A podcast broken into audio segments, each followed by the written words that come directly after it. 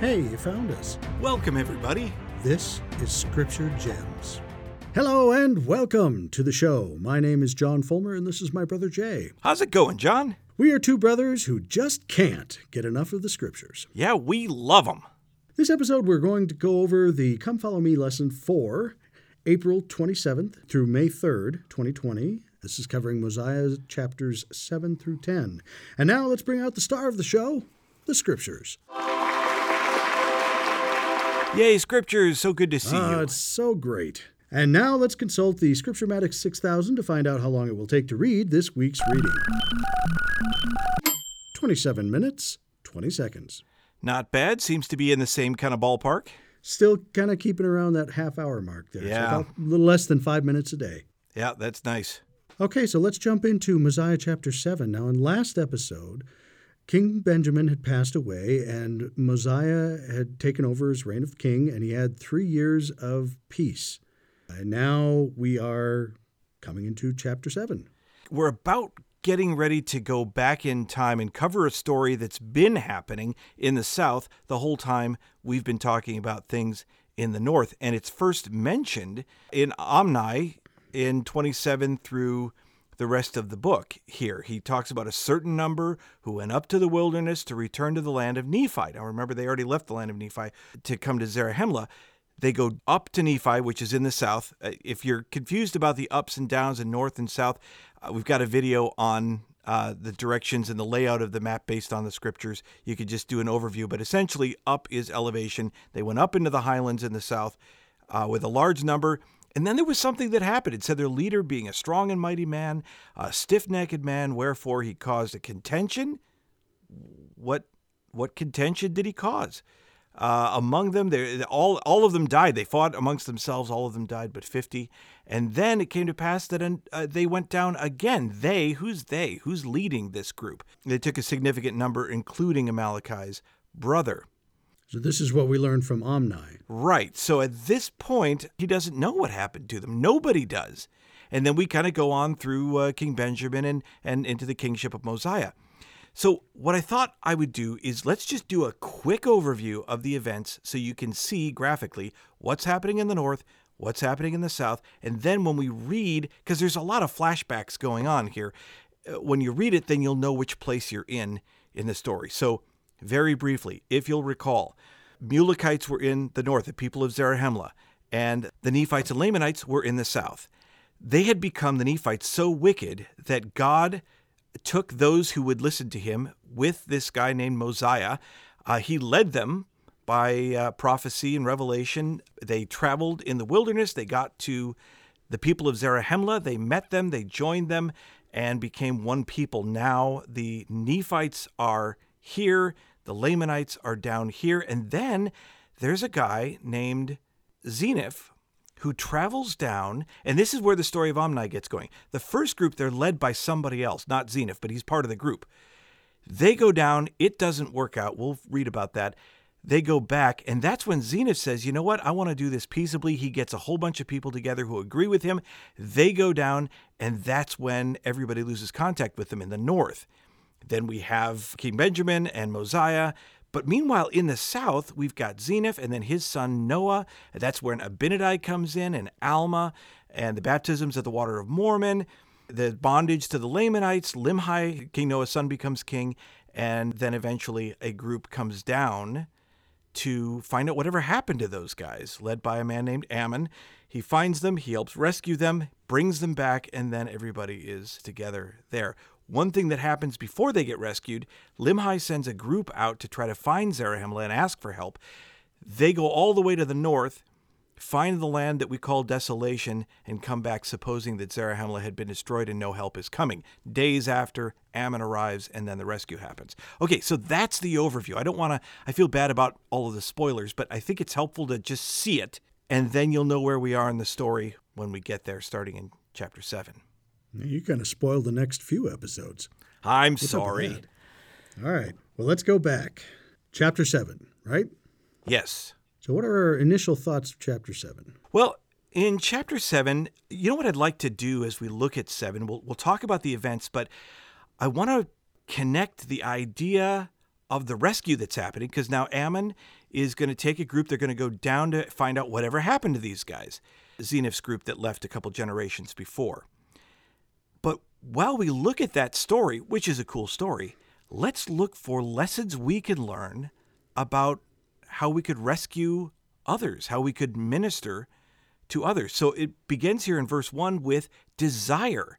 The king is desirous to know. This is King Mosiah the second. He's desirous to know concerning the people. Whatever happened to those people? So that desire, first of all, is what can spark good ministering. Now, there's other people that desire it too. As a matter of fact, there's other people that desire it so much that they are they keep pestering the king. What's unclear is why the hesitation. And we don't know why didn't the king just say, "Okay, guys, go down if you want to go down." I'm curious too. It's possible that it may have something to do with riling up the Lamanites. Uh, keep in mind that his dad, King Benjamin, had spent much of his life dealing with wars with the Lamanites. Going into Lamanite lands could stir up some problems. I don't know, but something seemed to keep him from acting until it says that they wearied him with their teasings. So I went to the Webster's Dictionary for 1828, and it says that teasing is vexing with importunity. Aha. Jay, Yes. what's importunity? I'm glad you asked. I looked up that too. Importunity is an urgent request or application for a claim or favor which is urged with troublesome frequency or pertinacity. Oh. What's pertinacity? To be pertinacious means holding or adhering to any opinion, purpose, or design with obstinacy. Now I get it. Wait, what's or? That's a conjunction, and they wrote a song about it. They did. So if you want to, you could just check that out at Schoolhouse Rock. Yes. Now, the idea here is that they are urging him with frequency. They're constantly bringing it up. And what a wonderful thing to think about where ministering is concerned. This is constantly, our families, our friends are constantly on our mind. That we have a desire for them. So then what do they do? Verse 2, verse 3 strong men are chosen. The Lord needs strong and mighty people to do his work. And here we have them chosen. Ammon is leading a group of 15 others who are headed to find out. Interestingly enough, Ammon is a descendant of Zarahemla. Right. He's not a Nephite. No, and he seems to want to know what happened to those of his people that went. So it's not just knowing about the Nephites, but apparently some other people of Zarahemla went. Either way, he cares about them. He wants to know what happened, and it doesn't matter if they're in our family or in our clique or in our friend group. To be a good minister is to reach out no matter what the situation there. In verse 4, they didn't know what to do. They knew not the course. How many times do we look at somebody who's maybe in our family, someone we know, someone that we're invited to serve, and we just we don't know what course should we take to help this person? What's cool is even though they didn't know the course, they didn't say, "Well, we don't know the course, we're not going to do anything." They went anyway. That's the kind of strong and mighty people that are doing this. Wherefore they wandered many days, it says in verse 4. Yeah, they didn't stop. They didn't know what to do. They weren't quite sure what the course was, but they were going to, like Nephi, just keep acting until they found it. It took them 40 days to find the people. They got to the land of Shiloh, to a hill north of Shiloh. As long as we've got the hill here, let me just give you a quick visual of the close up here in the land of Nephi. We've got Shiloh here, we've got Nephi here, and then we've got Shemlon that's over here, and that's where the Lamanites are. And that hill is right north of Shiloh, and so they stopped there. This was actually an important hill. It's brought up a couple of times, even in our lesson today. It's the hill where Mosiah, when they were leaving the land the first time, they sought refuge on that hill and uh, King Noah is going to build a monument uh, on the hill. But we'll, for now, they're on the hill. They come down to Nephi, and then something else happens, which is unexpected. First of all, verse 6, he takes people with him. That's great too. Don't try to do this alone. Take some people with you when you're doing your ministering. Well, and here's an interesting thought. Who are the three people that he takes with him, right? Yeah. He takes Helam, Hem, and Amalekite. Now, where have we heard that name before? I don't think it's the same guy. Well, and I don't think it is either, because we have an Amalekite certainly writing at the end of Omni. He's the one that gives us most information about King Benjamin, he and, of course, Mormon. But I don't think it's the same guy, the same, uh, the son of Abinadom, largely because King Benjamin appears to have been still alive when Amalekite finished his record. And in Omni 1, verse 30, he tells us, And I am about to lie down in my grave. He wouldn't qualify as a strong and mighty man to right. accompany the journey. Unless, you know, maybe he was sick and got better. Who knows? But it's probably not. Uh, probably not him. I can do it. I feel great. It, it could be a son. It could be like a Malachi Jr. I don't know. But then my question would be why wouldn't he have received the plates? Why did he give the plates? Why did Amalekite Sr. give plates to King Benjamin? Don't know. Sure. Probably Although- just a popular name. You know, just like eh, anywhere in America, any city in America, I can guarantee you you're going to find a man by the name of John or James for that matter. You know what, name. though, John? That is, you do bring up an interesting point. There's only two Amalekites mentioned in the Book of Mormon, and this is the second one. It would oh, be there you go. interesting if, and those can often be family names. So it's interesting to wonder if this Amalekite was somehow connected with the Amalekite from the Book of Omni. Maybe he wants to know whatever happened to his uncle or, you know, the because the, brother of Amalekite went down with Zeniff. So maybe But, that's but to be absolutely clear to our listeners, we're making stuff up here. Yeah, well, it's an interesting now- thing to think about. It is. It is very interesting. Okay, so they meet the king. So this is what they were looking for, but it was not the response they were looking for. They get treated terribly. They get put in prison for two days before they are brought before the king. And when they're brought before the king, he's not pleasant with them. He says, I am Limhi in verse 9, the son of Noah, who was the son of Zeniff, who came out of the land of Zarahemla to inherit the land, which was the land of their fathers, who was made king by the voice of the people. Now I desire to know the cause whereby ye were so bold as to come near the walls of the city when I myself was with my guards without the gate. What Ammon and his brethren have, they have no idea what's going on. And this is another good point about ministering. Sometimes we're treated rudely or badly or unjustly by those we strive to help because there's a whole nother story going on that we don't know about. In this case, if you know the story, there's priests of Noah that are out there. They're stealing things. They're in bondage to the Lamanites. They're in a terrible situation. They're not feeling neighborly. They're not inviting people over for a cupcake. This is a really strenuous situation that they're in. And we'll find out later that the king suspected that they were somebody else, Yeah. somebody, an, an that's right. enemy. Yep. You know, so, you know, just like in our ministering families, they don't know necessarily that you're here to help them or to sell them a timeshare. Yeah, we don't know what's going on in their life. You know, so th- that's a great point. Uh, but I love that the king is challenging them because they were so bold. And yet, sometimes boldness is exactly what we need because it got them in a situation where the king could get to know them.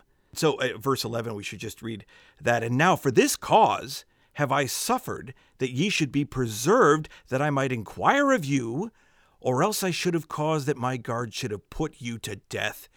Ye are permitted to speak. Yikes! So, what do you say against that kind of unjustified, at least from their perspective, anger, hostility? He gets up and he says in verse 12, O king, I am very thankful before God this day that I am yet alive and am permitted to speak, and I will endeavor to speak with boldness. For I am assured that if ye had known me, ye would not have suffered that I should have worn these bands and so forth. So he talks about who he is and what his situation is.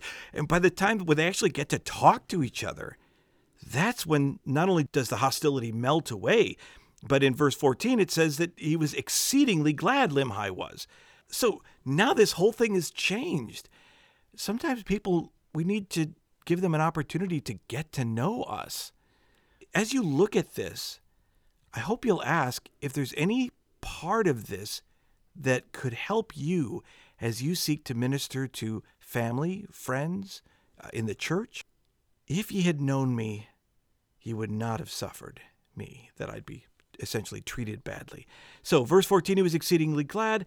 And then this isn't enough. Limhi is going to get his people excited. At the end of verse 14, I will cause that my people shall rejoice also. The reason he's so excited is that these people are going to help deliver them. Now, what can they do? They're 16 strong and mighty men. They can't fight off the Lamanites, but they're offering hope they didn't have before. They're giving a testimony that Zarahemla still exists. There's a place they could escape to. And they know how to get there. They know how to get there. That's that's right. Well, that'll be coming up. That's a very good point, John. So there is hope now of deliverance. And maybe sometimes that's all we can offer. It's interesting that they don't really, Ammon and his brethren don't really fix anything, but they provide the way that Limhi and his people can fix their own problem, being guided by the Lord when they escape. And we'll get to that. That's later in Mosiah. Now, there's one other thing to mention in, in 16 it says that they had suffered many things at the end of 16. And we're talking about Ammon and his brethren. We don't get that earlier on, but not only do we see the tenacity of Ammon and his brethren to reach out for the rescue, they keep going even though they don't have the course, but they also suffered many things hunger, thirst, fatigue. Sometimes we too, in our desire to rescue, need to suffer many things or will suffer many things, but it's okay. We just keep going. So that's what I take with me. Now, there's more of this. I'm actually going to touch on it again when we get to 21. What we've got in chapter 7 is an opening, and then we're going to jump back in time very shortly and tell what happened uh, in the land southward. And then we're going to have a bookend in chapter 21. So if you read 7 and 21 together, those two chapters are very complementary because they're taking place at the same time. So we're opening the book here, and chapter 21 is going to be the other end of that. We'll return to this moment in chapter 21. Well, the rest of the chapter, I've got it marked out here, 17 through the rest of the chapter, is King Limhi addressing his people. And he recounts their history in summary he says a couple of things that tie into Zeniff's record. In verse 21, he says, Ye are all witnesses this day that Zeniff, who was made king over this people, he being overzealous to inherit the land of his fathers. Now, that's not Limhi's word. That's actually, he's quoting from Zeniff's record. Therefore, being deceived by the cunning craftiness. And he goes on to talk about how they got set up here. And um, then he recounts some of the tragedy that happens. Verse 26 A prophet of the Lord have they slain. Do we know who that is? If you've read the book, you do. It's Abinadi he's talking about here, who told them of their wickedness, and they destroyed him, or so they thought. Verse 33, he wraps it up, and you really get a great sense of who Limhi is. And we will see over the next couple of weeks what he goes through that brings him to this point, because he had a horrible father. Verse 33 But if you will turn to the Lord with full purpose of heart, and put your trust in him, and serve him with all diligence of mind, if ye do this, he will, according to his own will and pleasure, deliver you out of bondage. That to me is not only a recipe for what we need to do to overcome our challenges, but a pattern that we need to do in order to help others do the same. So that brings us to chapter 8 when Limhi is going to turn the time over to Ammon. And he says that he makes an end of speaking to his people. Our narrator, Mormon, tells us that only a few of the things that Limhi said has he written in this book, which means Limhi must have had an amazing speech. But at least we get that much of it. Mm. And then in verse 2 And he caused that Ammon should stand up before the multitude, and rehearse unto them all that had happened unto their brethren from the time that Zeniff went up out of the land, even until the time that he himself came up out of the land. And he also rehearsed unto them the last words which King Benjamin had taught them, and explained them to the people of King Limhi, so that they might understand all the words which he spake. So he's given Ammon a, an opportunity to fill the people in because they've been gone for a few generations. They may have known King Benjamin, but only just. And King Benjamin's speech, they certainly missed that. So, what's gone on in the land of Zarahemla since they've gone? Yeah, it's unclear as to when Zeniff left. It's likely during the early days of King Benjamin's thing by what Amalekite tells us, but uh, we don't really have any dates on that. Well, even if they left during Mosiah the First's reign, I'm sure they knew Prince Benjamin at the time. Definitely. Uh, sure. Definitely. Yeah. So there's some other great ministering things here. Notice that when given an opportunity to speak to the people, he didn't say, well, you know, let me tell you about the story of my life. You know, he wanted Ammon to stand up and tell about those things, but he also, verse 3, rehearsed unto them the last words of King Benjamin. He made sure to include the words of the prophets because just news from Zarahemla isn't going to have the power to change lives. So when we get together with one another, when we're trying to help minister, we should have those words in us in some capacity. And often when I commit a small quote or I've recently read something, the Lord seems to find an opportunity for me to share that thing with somebody. And so I love that they had the words of King Benjamin ready to go in whatever way they did. And then they didn't just say them, they explained them so that they would understand the words. That's good ministering right there especially if you consider different audiences. You know, like when you go to share, say, a message from General Conference to someone you're ministering to, are you talking to an adult? Are you talking to a five year old? Are you talking to a teenager? You know, make sure that you explain to your audience. Yeah, Words of Mormon tells us that King Benjamin spent his whole life working with the prophets. And, you know, the culmination of what he shares with them in his last speech is a lot of work. These people, in contrast, these are the wicked leftovers. these are the ones who didn't listen to Abinadi, they didn't listen to Alma, and now, through many hard circumstances that we'll learn about, they have become humble and receptive to this message. But it doesn't mean they have the framework to understand it. So I love that he took the time to explain it to them to make sure they didn't just hear it, but they understood it.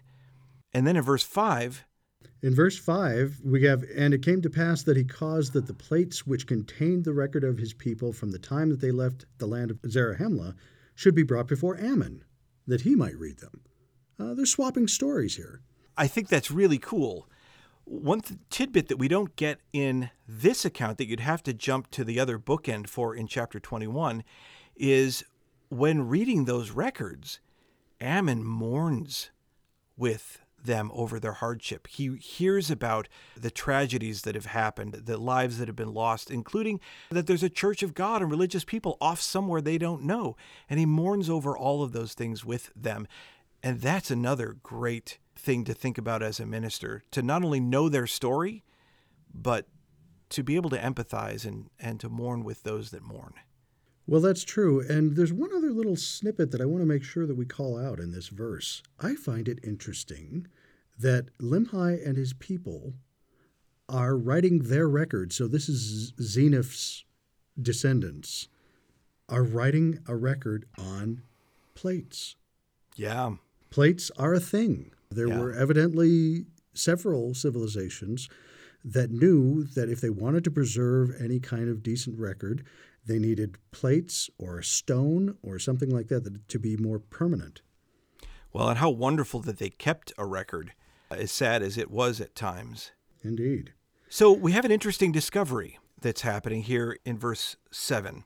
Well, do you want to read the intro to that? Yeah, can we read it a little bit? Yeah. And the king said unto him, Being grieved for the afflictions of my people, I caused that forty and three of my people should take a journey into the wilderness, that thereby they might find the land of Zarahemla, that we might appeal unto our brethren to deliver us out of bondage. And they were lost in the wilderness for the space of many days.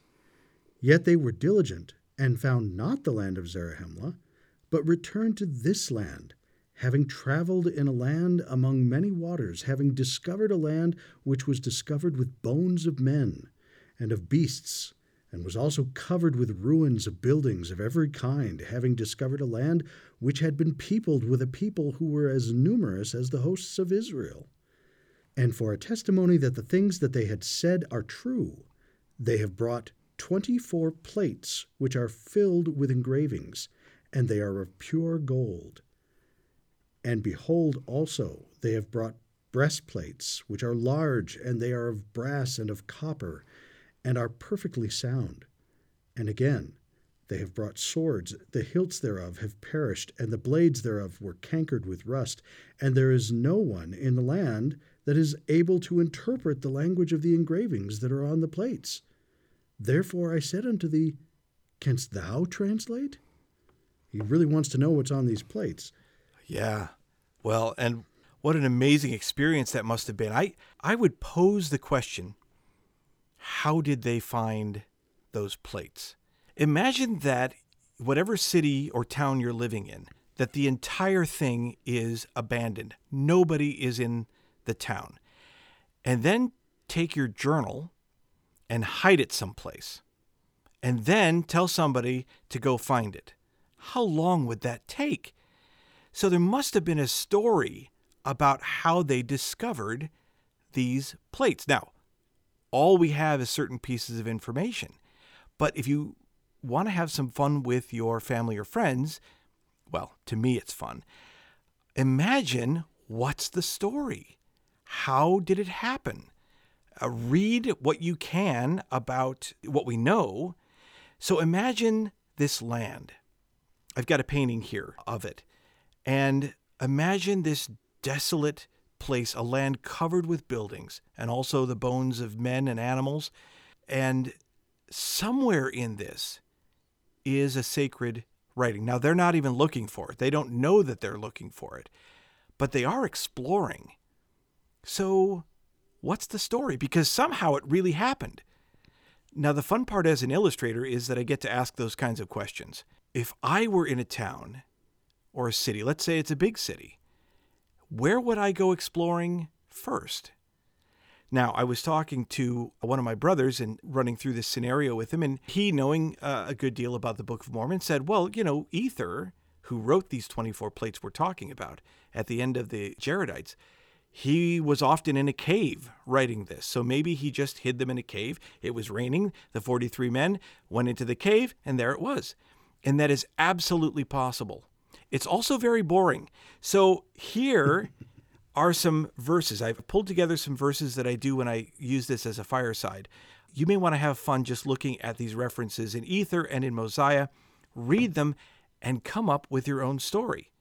But, Jay, you might be saying, why don't you go ahead and tell me your story? I'm sure you have one. No, guys, I don't want to wreck it for you. Okay, yes, I will. so, here's how I picture it and you can have your own. As a matter of fact, when I've done this with uh, especially young men, I've heard some really great stories from them about how this could have happened. So there's more than just mine, but here's mine. So somehow it says at the end of Ether that Ether hid the plates in the way that Limhi's men discovered them. So they were hidden. However it goes, we have to come up with a way to hide them, but hide them in such a way that they could be found. I would propose a stone box. We have precedent for that in the Book of Mormon, and there certainly were stone boxes in ancient America. So, what if he hid it in a stone box? Now, where would I go exploring if I was, you know, in Salt Lake City and there was nobody there? Well, one place would be a religious center, but another place would be the Capitol building, some great building. If I were Ether, I think I might want to hide it there so that it would be, you know, it should be one of the best constructed areas there. So I'm imagining them exploring and going to big buildings to see, you know, what's in them. Is there anything that we could bring back? Over the course of time, and we don't know how much time, but let's give it a hundred years, the buildings begin to crumble and the roof caves in on this one building, and the stones break open the stone box, and the sun is in exactly the right spot at the moment that they're approaching the building to check it out, that a ray of light comes down into the building through that hole at exactly the right angle and illuminates the box and shows the gold plates gleaming from within the broken cover. So that's how I imagine it. That's how I think they found the plates. They were hidden, they found them, they said, hey, this is really cool, and we're going to take it back along with all this other stuff to as proof of what's happened. And by the time they get back, it's only days later after giving the report. We'll find that out in 21. only days later that Ammon and his guys come and say, "Oh no, Zarahemla is not in fact destroyed." Twenty six is the verse where uh, in Mosiah where they mentions that they they supposed that Zarahemla that that's what they'd found. They found Zarahemla and it had been destroyed. Hmm. I don't know. I picture that when you enter the land from the, of desolation from the south, there's just a large neon sign in 18 languages saying, "Here's our history. Here's our history." There's an arrow pointing. Yes, exactly. You had chaser lights and I bet they would have been glad for that. I think that would provide a huge anachronistic anomaly. They could have a rest stop there with local maps, so you there could. we go. take one. Yeah, take one. All right. Getting back to chapter 8. Let's talk about seers. Well, yeah, let's. And so, verse 12, and I say unto thee again, this is Limhi speaking to Ammon, knowest thou of anyone that can translate? For I am desirous that these records should be translated into our language. For perhaps they will give us a knowledge of a remnant of the people who have been destroyed, from whence these records came. Or perhaps they will give us a knowledge of this very people who have been destroyed. And I am desirous to know the cause of their destruction. And now Ammon said unto him, I can assuredly tell thee, O king, of a man that can translate the records, for he has wherewith that he can look and translate all records that are of ancient date, and it is a gift from God. And the things are called interpreters, and no man can look in them except he be commanded, lest he should look for that he ought not, and he should perish. And whosoever is commanded to look in them, the same is called seer. And behold, the king of the people who are in the land of Zarahemla is the man that is commanded to do these things, and who has this high gift from God. And the king said that a seer is greater than a prophet. And Ammon said that a seer is a revelator and a prophet also, and a gift which is greater can no man have except he should possess the power of God, which no man can, yet a man may have great power given him from God. But a seer can know of things which are past, and also of things which are to come. And by them shall all things be revealed, or rather shall secret things be made manifest, and hidden things shall come to light, and things which are not known shall be made known by them, and also things shall be made known by them which otherwise could not be known. Thus God has provided a means that man through faith might work mighty miracles, therefore he becometh a great benefit to his fellow beings. Seer is very important.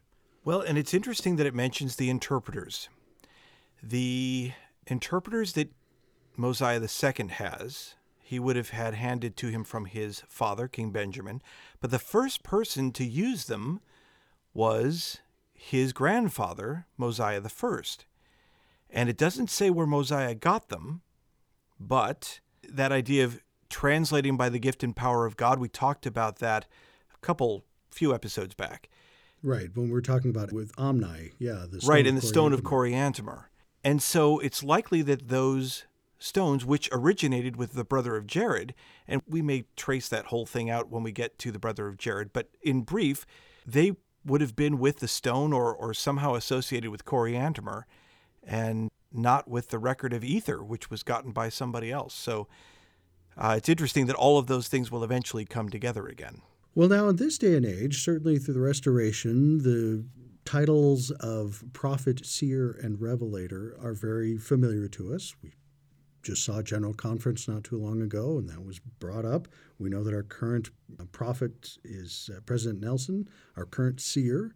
There's a quote that I grabbed out of the old Gospel Doctrine Manual from General Conference 1994 of then elder Boyd K. Packer, talking about the importance of a seer and the role that they play, certainly in our day and age. Quote The scriptures speak of prophets as watchmen upon the tower, who see the enemy while he is yet afar off, and who have beheld also things which were not visible to the natural eye. For a seer hath the Lord raised up unto his people. Many years ago, the brethren warned us of the disintegration of the family and told us to prepare. The weekly family home evening was introduced by the first presidency parents are provided with excellent materials for teaching their children, with a promise that the faithful will be blessed. While the doctrines and revealed organization remain unchanged, all agencies of the church have been reshaped in the, their relationship to one another and to the home. The entire curriculum of the church was overhauled based on scriptures, and years were spent preparing new editions of the Bible, the Book of Mormon, the Doctrine and Covenants, and the Pearl of Great Price. We can only imagine where we would be if we were just now reacting to the terrible redefinition of the family. But that is not the case. We are not casting frantically about trying to decide what to do. We know what to do and what to teach.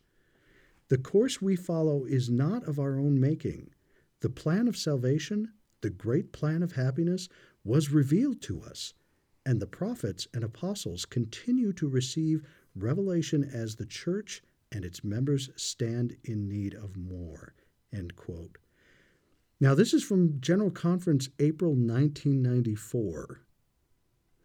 I'd like to point out that the terrible redefinition of the family has probably taken a toll quite out of the context of Elder Packer at that time, but it certainly continued in that pattern here 25 years later. You know, I was thinking if we gosh, you know, don't we have something that's more recent in this? But I, the thing that I love about quotes from that far back that talk about the seer seeing things is how much truer those things become as time passes. However true it was in the 90s, it is infinitely more true today. And as the Lord continues to prepare uh, for gospel teaching in the home, not just family home evening now, but we've got more that's been uh, put in place the come follow me program and so forth that provide all the resources that we can use in our home study with our families. It's incredible for every age group. We it's just i don't know it's wonderful. Never has it been a better time to study your scriptures at your home. Absolutely. And it's funny that you should bring up something recently. This talk from elder packer reminded me of an october talk from just this last year from Elder Bednar, October 2019, his Watchful Unto Prayer Continually, where he talks about his trip to Africa and observing cheetahs approaching a group of topis. Oh, yeah. Part of that talk talks about, quote, positioned between the large group of topis and the approaching cheetahs were several older and stronger topis standing as sentinels on termite mounds. The enhanced view of the grasslands from the small hills enabled these guardian topis to watch for signs of danger. Then suddenly, as the cheetahs appeared to be within striking distance, the entire group of topis turned and ran away. I do not know if or how the sentinel topis communicated with the larger group, but somehow a warning was given, and all the topis moved to a place of safety. And then later in the talk, he talks about constant vigilance is required to counteract complacency and casualness. To be vigilant is the state or action of keeping careful watch for possible danger or difficulties. And keeping watch denotes the act of staying awake to guard and protect. Spiritually speaking, we need to stay awake and be alert to the promptings of the Holy Ghost and the signals that come from the Lord's watchmen on the towers. End quote. His seers. Yeah, that's fantastic. So then we head into chapter 9. Now, what's interesting here is that we actually have a few lines right before the chapter and chapter summary. That is interesting. Now, those lines actually come from the plates. The heck you say? I do. Now, what's interesting is right before the chapter, you also get one line that says comprising chapters 9 through 22. Now, that is not from the plates, that was added. And it was added in the 1879 edition of the Book of Mormon that was pioneered by Orson Pratt. Well, okay, uh, this is good because it does, it separates this story out. Now, this officially establishes the flashback. Yeah, it does. We're going to jump back in time, and chapters 9 and 10 are written in the first person. This is right out of Zeniff's record that Mormon quotes. So, first person account, chapters 9 and 10, let's take a look at it. Zeniff begins the story by filling in what we've been missing in Amaleki's account at the end of Omni that we read at the beginning of the episode. He says, I, Zeniff, having been taught all the language of the Nephites, again, a reference to language. Uh, there's something about record keepers and being taught in a particular language of the Nephites. And having had a knowledge of the land of Nephi, now, how did he have a knowledge of the land of Nephi? It, it seems that he had been in the land of Nephi, that he may have been at whatever age with Mosiah's people when they came out. Now, maybe it just means that he'd heard about it from somebody, but it seems, I think not, because one of the things he was chosen to do upon the return mission was to be a spy. And you would want a spy who has some idea of the lay of the land. So when we look at verses 1 and 2, it tells us about Zeniff, but would you look closely for what characteristics we can learn about him as a person? Sometimes when we just look at it, it's uh, we get the idea. Okay, well, this is uh, this is the intro to a story, but getting to know Zeniff is part of what's going to help us connect with his message. So let's look at a couple of things that we might see, and, and I'm sure you'll find others. So he describes Nephi as the land of their father's first inheritance and having been sent as a spy among the Lamanites. What does that say about him? If you were going to lead an invading force, who would you choose as your spy? What characteristics would you look for in a spy? I would think you would want someone who had good energy, someone who was not a klutz, but also somebody who's very smart, who's wise, who can make decisions in the field, as it were, who can bring back good intelligence that could not only just be, well, you know, there's a garden of daisies over here, and there's, you would want someone who knows what they're looking for and can report that back so you've got actionable information. So maybe that already tells us something about who he is. He was supposed to spy out the Lamanite forces, that our army might come and destroy them. He had come with a party with the intention to destroy the Lamanites. But when I saw that which was good among them, I was desirous that they should not be destroyed. Therefore, I contended with my brethren. Now, in the previous account, it said that there was uh, the the leader was a bloodthirsty man and, and caused contention. Well, it seems that here what had happened is that Zeniff caused the contention by his own admission, by going against the plan. Against the bloodthirsty man. Against the bloodthirsty man. So, what he was offering was something that was good. It was a better alternative. And apparently, he was so convincing that brother fought against brother and father against son. It says uh, father fought against father and brother against brother. I mean, this was breaking up families. This and people were willing to die to make the choice between going to war or doing it peacefully. So it must have been really remarkable. We're still only getting a small piece of it here. But regardless, this army that came down destroy themselves down to 50 people. Now, it doesn't tell us that here. We'd have to go back to Amaleki's account at the end of Omni, where it says only 50 people were left of the invasion party. Well, and as you brought up earlier, it's a window into Zeniff's character. He Yeah. was not a bloodthirsty man. He Yeah. was sent as a spy. He saw a people that he was supposed to get ready to invade and seek out their weaknesses and so on and so forth. And he supposed to realized, hate them. well, these people, these people aren't so bad. Maybe we can Yeah. just ask Yeah. to be to be Not uh, lead uh, live among them. And it turns out that as we go further into the chapter, that's what he ends up doing in his second journey, and he succeeds, kind of. Yeah, well, that is the story. That's what begins the events. But as we follow the story, look for things that show elements of Zeniff's character. He will show love not just for his people, but he continues to show love even after being betrayed by his enemies for the Lamanites. He seems to always like the Lamanites. Anyway, this is where in verse 3 he admits that he was overzealous to go, and as a result, they didn't stay close to the Lord. They had lots of famines and afflictions in verse 3, sore afflictions, for they were slow to remember the Lord their God. That's a lesson that they learned, as we'll see going on. So in verse 6, they make the second journey. They reach the king of the Lamanites and say, Hey, we would like some of our land back. And surprisingly, the king of the Lamanites says, Uh, sure. You can have the land of Nephi, the land of Shilom. Have at it. So they came here for the purpose of getting the capital city, the city or land of Lehi Nephi, which sometimes gets called Nephi and sometimes get called Lehi Nephi. So these are cities and lands roundabout. So you've got the city of Lehi Nephi, otherwise known as Nephi. They go back and forth on that. The city of Shilom, and the lands that are round about those areas. So again, the layout we've got Shemlon here. That's where the Lamanites hang out. We've got Shilom, and then we've got Lehi Nephi here. That's the capital.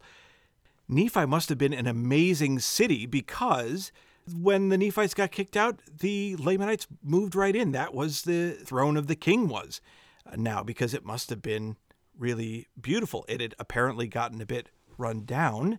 So that's pretty great, John. They came there, they just said, Hey, can we have it? They said, You know what? We're going to move out. We're going to move back to Shemlon. Well, we'll just, everybody take your stuff. Let's go. So that's pretty great. It was a sweet deal. And no blood was spilled. yeah. yeah. Oh, wait. No, verse 10. Oh. So they're fixing up everything and, and they're really prosperous because they're an industrious people.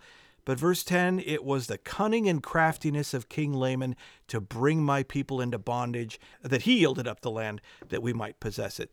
So ah, it was a scam. It was a scam. So the idea was I tell you what, you go ahead and take this really prosperous land, you actually do something with it, then we'll take you over and get your stuff. And then as you're in bondage, you're basically just kind of keep producing stuff for us. And that's great because we happen to be, as verse 12 says, a lazy and an idolatrous people. Well, and they did certainly take their time. We're They told did. that 12 years passed away. It was classic, so they wasn't it? obviously built up quite a bit over 12 years, I imagine, as an industrious people. And they cleaned it up and it looked great. Yeah, and pro- the flocks and herds, and then, but you've got the what are described here as the lazy and idolatrous Lamanites are like, I don't know, let's you know, I'll conquer them tomorrow. Let's you know, it's hot today, but twelve years.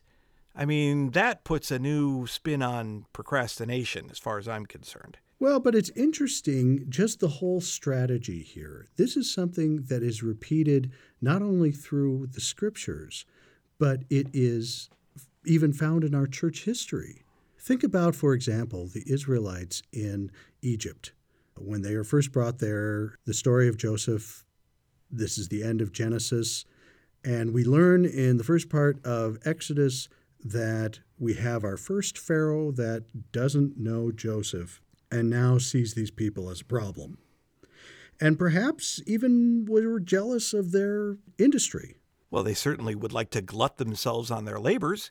Exactly. Well, and if you look at church history, you take the swamp of Commerce, Illinois, the saints come in, they build it up, it becomes Nauvoo, uh, one of the most prosperous cities at the time. It even outdid uh, Chicago for a time as a successful center of commerce.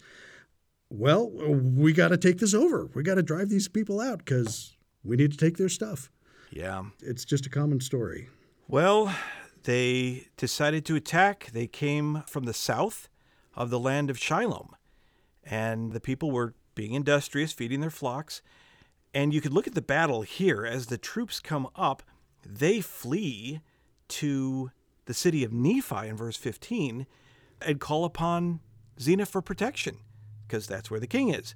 So he is not prepared for this. It says it came to pass that they armed themselves with bows and arrows and swords and scimitars and clubs and clubs and slings. And I don't think clubs are ever mentioned in a Nephite army ever except this moment. It says, We put together everything we could invent at the end of 16. And I and my people did go forth against the Lamanites to battle. But it wasn't just he and his people going against the Lamanites to battle. Excellent point. Verse 17, we have, in the strength of the Lord. These people had obviously learned from their previous mistakes, and they were ready to be humble and to depend upon the Lord for protection. And as Jay pointed out, this was obviously very unexpected for them. And to be fair, they thought that the king of the Lamanites was cool and said, yeah. hey, you can just have this land. Right. Oh, that's great. And we've had it for 12 years. Yeah. Yeah, that's true. They, so at this point, they don't know the coming. treachery. Yeah. No. Yeah. So uh, in verse 18, it says, God did hear our cries and did answer our prayers, and we did go forth in his might. Yea, and we did go forth against the Lamanites, and in one day and a night we did slay three thousand forty-three, and we did slay them even until we had driven them out of the land.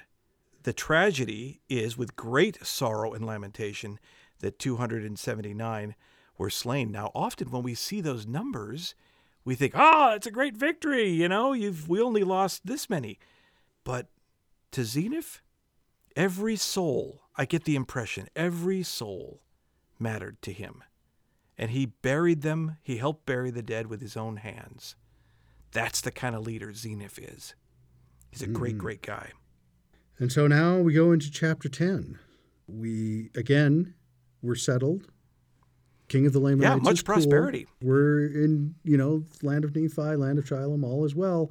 This time, though, we did have some preparations for war. Yes, okay, they learned from the last episode, but now 22 years have passed away. So it's 10 years since the last conflict, right? Mm-hmm. And Zeniff, he's telling everybody, yeah, you need to go back and be industrious and, you know, fix what may have been damaged in the last battle and get ready for the next one and so on and so forth. So King Laman dies, and his son, we'll call him Laman Jr., wants to pick up where his dad left off and try to invade these people again. Well, right, because his dad, he did it like from the south. That was probably like the most direct line of attack. What kind of, of course, they're going to expect that. So only suckers would attack there. That's right. He's got some other plans. He does. But Zeniff, not being the fool a second time, has spies round about the land of Shemlon. That's where the Lamanites are. And he sees that they're developing their preparations for war. So he's prepared. Now, they're heavily outnumbered. But let's see what he does to compensate for that. And again, it'll tell us more about the kind of leader he is. So this time in verse 8, it says that they're going to attack on the north. Now, if our layout is right, that's not the most direct route. It would be the route that maybe they wouldn't expect. They certainly wouldn't because they attacked from the south last time. He arms his people. He's obviously much more prepared after 10 years of preparation. But that he also, in verse 9, caused that the women and children should be hid. He's carefully, in case something goes horribly wrong, he is making sure that they are as protected as they can be, hides them in the wilderness. And then he caused that not only all his old men that could bear arms do, but also all the young men. Everybody that can fight is armed to do so. And he himself. And that's isn't that the most amazing thing? He's old, he says. But in verse 10, even I in my old age did come up to battle against the Lamanites. And again, at the end of verse 10, that same kind of language, it came to pass that we did go up in the strength of the Lord to battle. These were people that were prepared to do the very best they could, and they knew that the Lord would be with them. Now, this is the most unexpected thing about Zeniff. This is the most, to me, most remarkable thing about this man. He's getting ready to go to battle. Their lives are at risk. And he spends from verse 11 through 18, essentially, giving them every reason to be understanding to the people that are coming to kill them. That's remarkable. That's what I mean about the fact that he seems to just love the Lamanites so much so that instead of a battle cry to get them all riled up to destroy their enemies, he is telling them, look, it's really not their fault. There's been a misunderstanding that they've been taught to hate us. And it's not their fault. It's the traditions of their fathers that are causing all these problems. Now, we still have to fight them, but uh, that's so loving. He just loves Lamanites. I think that's one of the great things about this particular chapter is that we get a window into the politics. We get a good five verses, five, six verses on why the Lamanites hate the Nephites.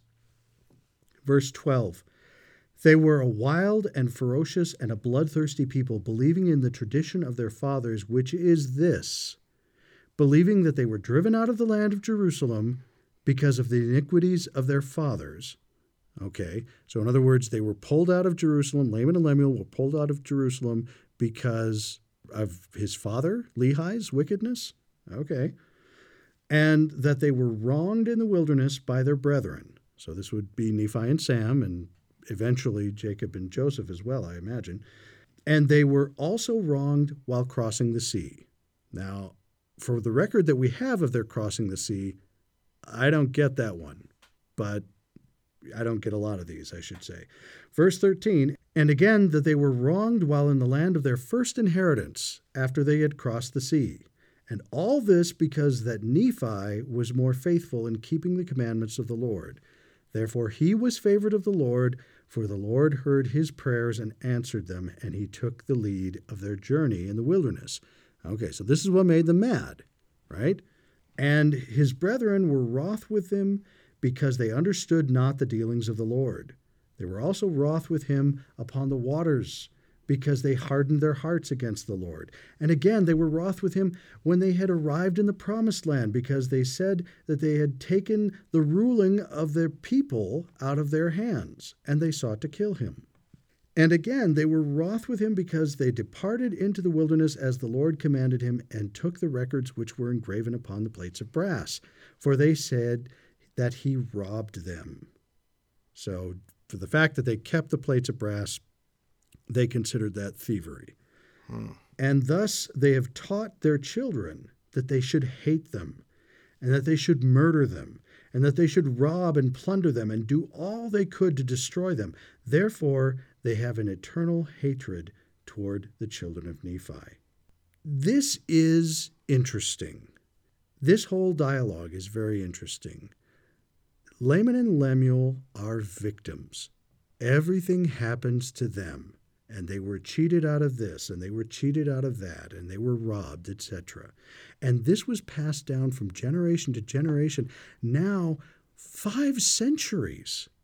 This is a very long time to harbor this kind of hatred. And I'm sure that many of their children didn't fully understand why the Nephites were bad. They just knew that they were bad. Yeah.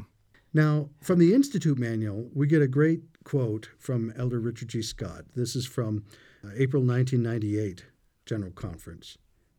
He says, quote, Your Heavenly Father assigned you to be born into a specific lineage from which you received your inheritance of race, culture, and traditions. That lineage can provide a rich heritage and great reasons to rejoice. Yet you have the responsibility to determine if there is any part of that heritage that must be discarded because it works against the Lord's plan of happiness. You may ask how one can determine when a tradition is in conflict with the teachings of the Lord and should be abandoned. That is not easily done. I have found how difficult it is as I work to overcome some of my own incorrect traditions. Customs and traditions become an inherent part of us. They are not easy to evaluate objectively. Carefully study the scriptures and counsel of the prophets to understand how the Lord wants you to live. Then evaluate each part of your life and make any adjustments needed. Seek help from another you respect who has been able to set aside some deeply held convictions or traditions that are not in harmony with the Lord's plan? Is yours a culture where the husband exerts a domineering authoritarian role, making all the important decisions for the family? That pattern needs to be tempered so that both husband and wife act as equal partners, making decisions in unity for themselves and their family. These are other traditions that should be set aside. Any aspect of heritage that would violate the word of wisdom, that is based on forcing others to comply by the power of station, often determined by heredity, that encourages the establishment of caste systems, that breeds conflict with other cultures. End quote. We That's had talked excellent. about in an earlier episode the concept that if you have an ideology that forces you to hate somebody and especially encourages you to kill somebody by virtue of what they said. You need a new ideology. Yeah, the one that we can relate to the most, though, is I think in the world of social media, where people uh, are taught to hate other people mm-hmm. by the way that they're shamed if they say this or that. And there's a lot more things that are closer to home, I think. There's lots of things in our day to day life that we can use this for as well. So, you know, watch for that. Is what you are embracing in your culture, your ethnicity, or whatever, is it causing you to hate somebody? Even if you think there's a good reason, they thought they had a good reason, but that doesn't bring you closer to the Lord. So, yeah, it's what gave Zeniff power, I think. These people are still our brothers and sisters. Yeah, that's absolutely true. And I think Zeniff understood that. He had to go to war because they were attacking him.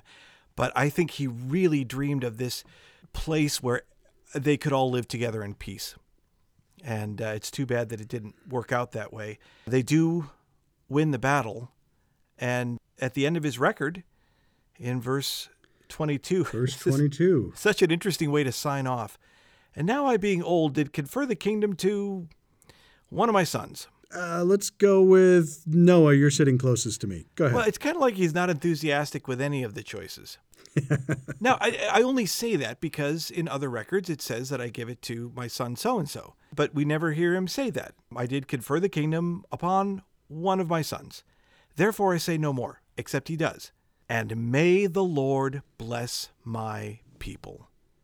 Amen. What a wonderful way to the point to sign off. We do find out in the next chapter who that son happens to be. I'll bet you know. You can peek in verse 1 if you want, but we'll talk about that next week. We were to later learn that he had 16 sons and Noah was the best one. oh, that would be so sad. Great king, horrible father. I don't mm. know. I'm sure he was a great father. So that's it for this week's assignment. We appreciate you listening to the show. We're so grateful for your comments, and we really hope that you're staying in, inside the scriptures and reading along with us. We're having a great time, and we look yeah. forward to talking to you next episode. And may the Lord bless you. This podcast is not officially affiliated with the Church of Jesus Christ of Latter day Saints, but we're really big fans.